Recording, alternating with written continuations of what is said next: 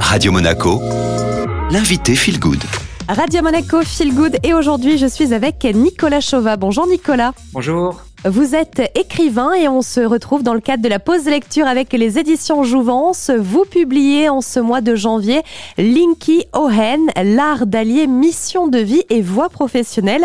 Alors c'est quoi le Linky Ohen Alors Linky Ohen en fait c'est plus euh, un, un adage et en fait, ça veut dire euh, savoir s'adapter de manière harmonieuse, quelle que soit la situation. Mais c'est vraiment euh, part sur la notion d'harmonie, c'est-à-dire il faut pas s'affronter aux choses. C'est un peu comme un aikido. Il faut euh, accompagner la situation pour euh, la tourner à notre avantage. Donc ça reste plutôt une notion de développement personnel venue d'Asie et plus particulièrement du Japon. Euh, comment on pourrait faire pour l'appliquer dans notre vie au quotidien, Nicolas? Donc c'est un livre qui se, se base sur plusieurs étapes. Et en fait, euh, bah, pour faire simple, euh, on peut prendre l'image de la roue. Alors la roue du Dharma, qu'on a un symbole du bouddhisme. Et en fait, il faut bien faire la, la différence entre le centre de la roue, qui est en fait toujours un peu immobile finalement, quelle que soit la direction que prenne la roue, et sa périphérie, qui elle bouge en permanence. Et en fait, c'est tout un travail à faire sur soi-même pour trouver euh, vraiment son centre, le fil rouge de son existence, et être capable de lâcher du lest ou même carrément de sacrifier quelque chose qui n'est plus euh, en adéquation avec ce que l'on veut ou ce que la situation permet. Euh, Vous qui connaissez extrêmement bien l'Asie, est-ce que vous pensez euh, qu'en tant qu'occidentaux, on a beaucoup de choses à apprendre de l'Asie, hein, que ce soit le Japon ou encore la Chine par exemple? Faut pas apprendre à devenir oriental ou japonais ou chinois.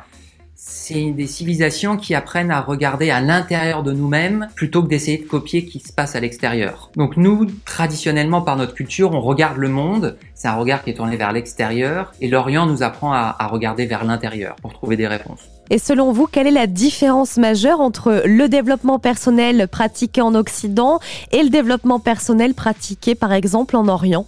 Le développement personnel, la manière dont c'est fait en Europe et où c'est fait au Japon, je pense que c'est euh, c'est très différent en fait. En France, souvent le développement personnel, c'est comparé un petit peu à de la motivation. Et en fait, les gens vont chercher différentes techniques pour se sentir bien, se sentir bien avec eux-mêmes, se sentir bien avec les autres, avec le monde, et trouver euh, la passion euh, et la, la petite flamme.